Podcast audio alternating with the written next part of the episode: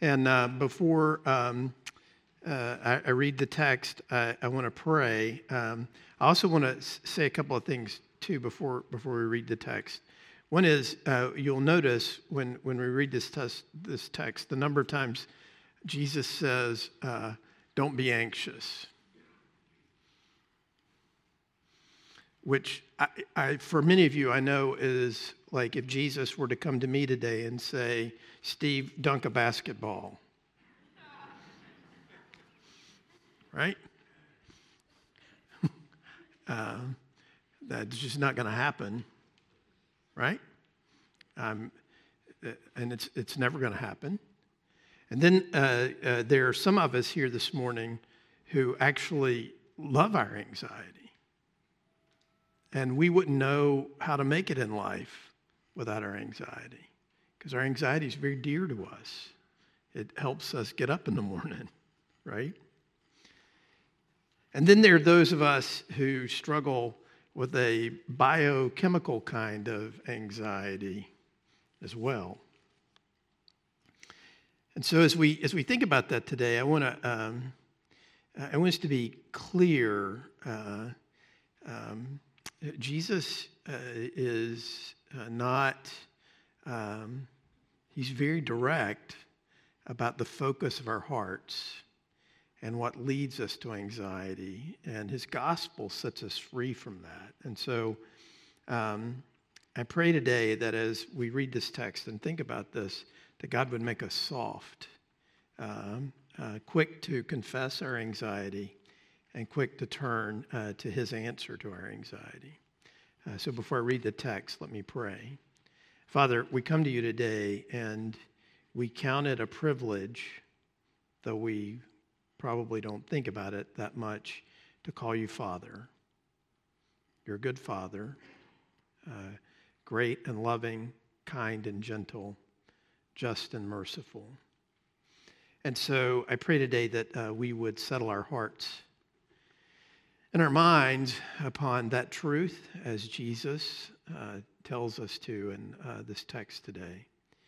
Pray that you would forgive us for uh, uh, thinking that uh, we're all alone and that uh, we turn in on ourselves and our own resources as the only means to make it in this world. Would you forgive us for that and show us uh, the lavish provision that you have made for us in Jesus Christ? So bless us now, we pray, in the name of the Father, Son, and Holy Spirit. Amen. So, Matthew 6, 30, uh, 25 through 34, text is in the bulletin, also up on uh, the screens behind me. This is God's word. We should hear it and respond to it as such this morning. Therefore, I tell you, do not be anxious about your life, what you will eat or what you will drink, nor about your body, what you will put on. Is not life more than food, and the body more than clothing? Look at the birds of the air. They neither sow nor reap nor gather into barns, and yet your heavenly Father feeds them. Are you not of more value than they? Of which of you, by being anxious, can add a single hour to his span of life? And why are you anxious about clothing? Consider the lilies of the field, how they grow. They neither toil nor spin. Yet I tell you, even Solomon in all his glory was not arrayed like one of these. But if God so clothes the grass of the field, which today is alive and tomorrow is thrown into the oven, will he not much more clothe you, O you of little faith? Therefore, do not be anxious, saying, What shall we eat, or what shall we drink, or what shall we wear? For the Gentiles seek after all these things. And your heavenly Father knows that you need them all. But seek first the kingdom of God and his righteousness, and all these things will be added to you. Therefore, do not be anxious about tomorrow, for tomorrow will be anxious for itself. Sufficient for the day is its own trouble. Um, one of the things that I uh, have taken to, to, doing since we have little kids at our house a lot now is trying to cultivate uh, birds in our backyard, little birds, songbirds, colorful birds, um, uh, not crows, uh, and uh, not not squirrels. I know they're not birds, but they get in the way of the birds. So um, on Tuesdays, which is my day off, you get a senior citizen discount at um, um, southern states, and so I send Marty over there to buy stuff on Tuesday. Just kidding. Actually, uh, I, I qualify for that too, so I go over there on Tuesdays and buy uh, stuff for to feed the birds in the backyard. And it's taken a while because uh, people in our neighborhood feed stray cats. Wow's right. You know, there's depravity everywhere, isn't there? And so, uh, you know, uh, uh, uh, just as a word, you know, cats are responsible for the extinction of a number of songbird species in North America. I'm not making that up. So um, uh, I have been feeding the birds, watching the birds. Um, and uh, it occurred to me this week that I'm the instrument of God in those birds' lives, that God is actually using me to feed the birds. And I wondered today, uh, as I was praying about this this morning, if I should go tell the birds that I'm not God, as much as they might think that because of the good suet and the seeds I put out in my backyard, but that there is a God who made them and who is taking care of them. It's good for us to think a little bit about that, isn't it? I think I find it interesting that Jesus, when he speaks to anxiety, points us to nature. You know, look at the birds, look at the grass, look at uh, look around you and see uh, the nature of this God, uh, who He is, what it is that He has done for us. Because the fact of the matter is, and, and um, you guys uh, can go ahead and put my notes up. Um, the, command to avoid anxiety is a tough command, and it is a command, right? Uh, one of the things have, we forget sometimes about the Sermon on the Mount is because Jesus is saying it, and you know the Jesus that we create is this, you know, guy who uh, is okay with everything, and um, uh, when in fact, you know, Matthew's very careful to tell us Jesus goes up on a mountain he sits, takes the seat of Moses, and he then gives to us the uh, uh, explains to us the nature of the kingdom of God that he is bringing. And so, as we think about that this morning, I think that's important for us to understand. Is Jesus takes our anxiety very seriously, and he takes our uh, coldness of heart uh, toward Him and turning in on ourselves and looking about the world and thinking that it is we are the only ones with the resources to deal with this because that's the way this works. The world's hard. And let me tell you, I'm, I'm here to tell you this morning that the, Jesus doesn't say to us uh, to avoid anxiety because He's somehow or other going to make life easy for us. He doesn't tell us that we can avoid anxiety because everything's going to be fine. Ultimately, it is. But the fact of the matter is, as we live in a world, as we honestly look at it and see the brokenness and the sin, see our own sin, see the uncertainty of so many things, the, the, when we've been sinned against and we sin against others, and when we see honestly how little power we actually have over much of anything in our lives, the, the, the tendency would be for us to turn in on ourselves. And what Jesus wants us to see is that as He comes, as he lives, dies, rises again, as he brings his kingdom, he wants us to rest in his goodness, rest in the grace of his Father, and trust him with our lives. And so, he, as he rounds out this part of uh, uh, the Sermon on the Mount, it's important for us to kind of think about what it is, the big picture is of what he's saying here, because Jesus begins this text with therefore, which tends to mean, you know, what, what came before that? Well, verse uh, 24, before verse 25, says, No one can serve two masters, for either he will hate the one and love the other, or he will be devoted to the one and despise the other. You cannot serve God and money.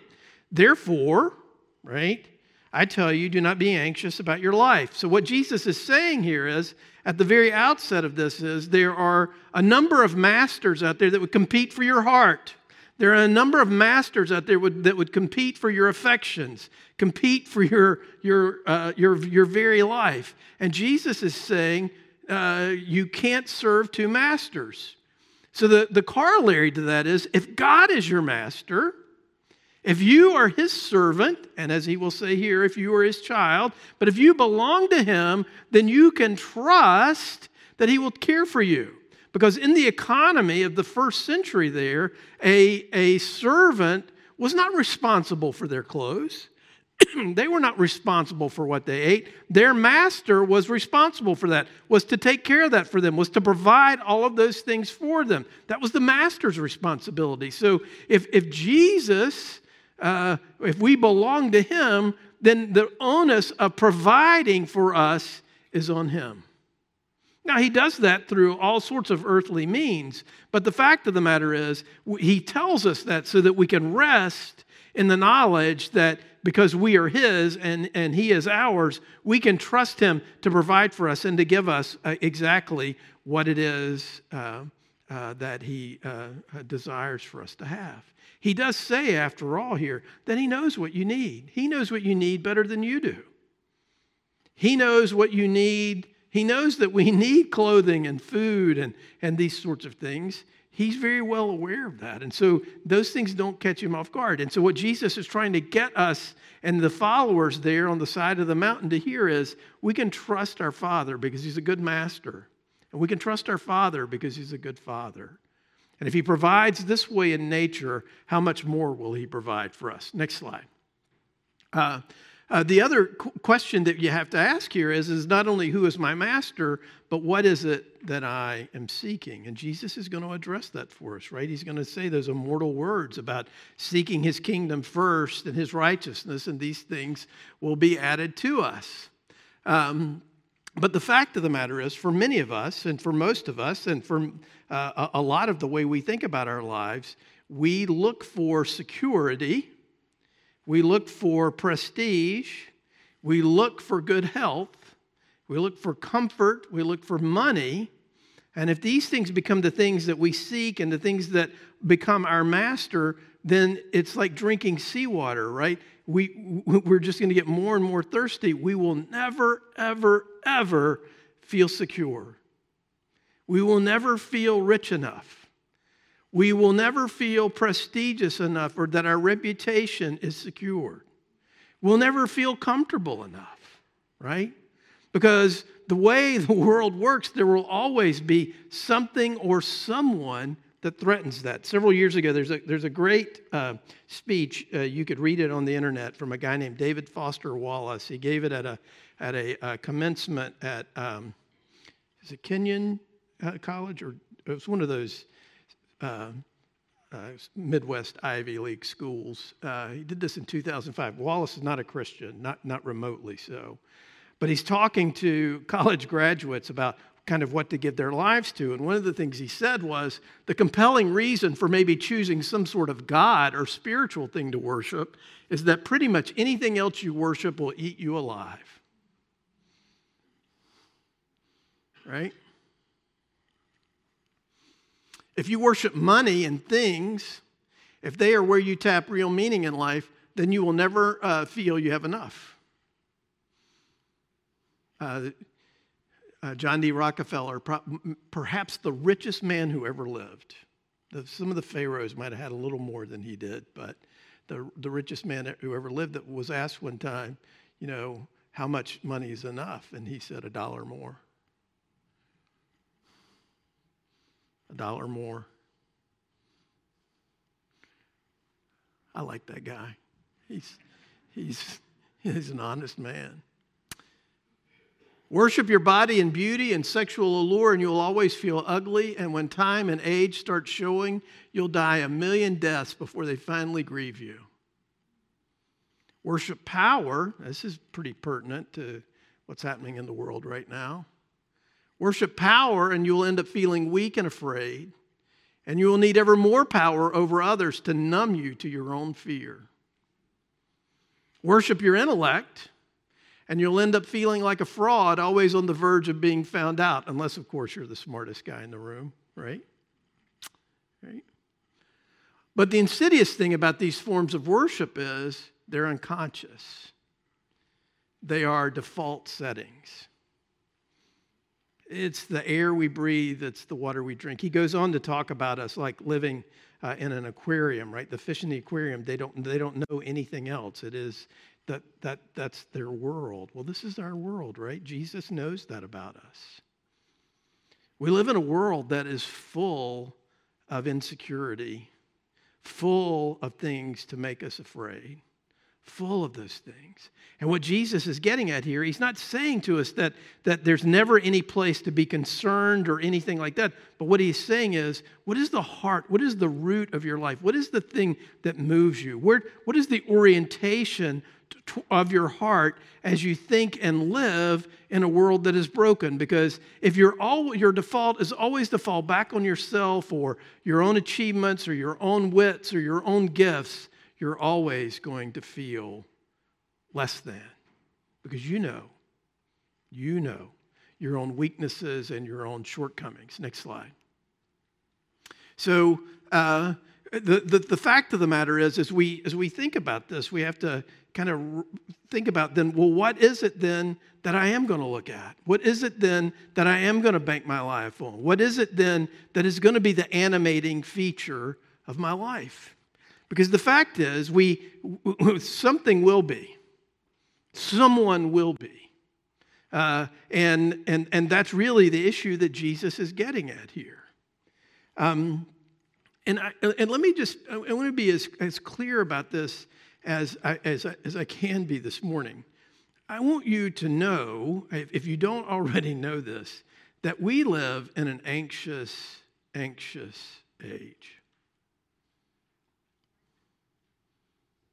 Maybe, maybe the most anxious time uh, in a while. What seemed certain, what seemed to be the kind of the established order of things, has been overturned. And it's continuing to be overturned. And I, am not talking just about $6 gas. We're just on the front end of seeing how the world has changed. And you know, we kind of live, many of us live these lives where we, we spend a, lot of our time and energy trying to insulate ourselves against this. You know, Jesus told the parable one time of a guy who filled his barns up and needed more and said, I'll tear those barns down and build bigger barns. And, you know, I can, I, I can rest in this because of my big barns. And he entered eternity naked and poor. So the fact of the matter is, the, the, the, the, truth is, nothing could be better for us to think about than our anxiety. And in the midst of that anxiety, where's God? Because that's what Jesus is getting at here. Is that if the Father above is clothing the grass and taking care of the birds and, and that sort of thing, and we are created in His image, and Jesus makes us His children, then we can rest. Uh, there's a movie out now on Netflix, and I know this is dangerous, so dangerous, and uh, to say this, but uh, it's a movie that I would recommend uh, you watching. Marty and I watched it last night called The Bombardment. It's a true story of uh, near the end of World War II. Um, the uh, underground resisting the Nazis in Denmark was falling apart and uh, the underground in Denmark uh, called on the British uh, Air Force to come and take out the Gestapo headquarters in Copenhagen. And so they decided to do that. Uh, as they, uh, they do that, they're going to fly in in the daytime just over the rooftops. I mean, literally just over the rooftops. And the, one of the things the movie does is it does a great job of you. I mean, it makes you want to. It make it. You feel like you're literally jerking like this right over the ground. They would come in in three waves and take this building out. Flying in, one of the planes clipped an antenna and crashed into the courtyard in front of a Catholic school and church full of little girls. So the second and third wave, as they're coming in, they see the smoke rising from that church and they think that's the target. And they bombed the school. True story. um, 86 little girls died, a whole bunch of nuns. And I don't know if this conversation actually happened or not. There is a, a little girl uh, who had been asking in her theology class earlier in the week, you know, if God's always with us, how come we're in a war? If God's always for us and He sees us, has He gone out to get a cigarette? Is He, is he taking a nap? What, what, what's going on here? And the, uh, saint, uh, the, the, the nun who's teaching the class gives a pretty lame answer to that question. I'll let you watch the movie to, to see that.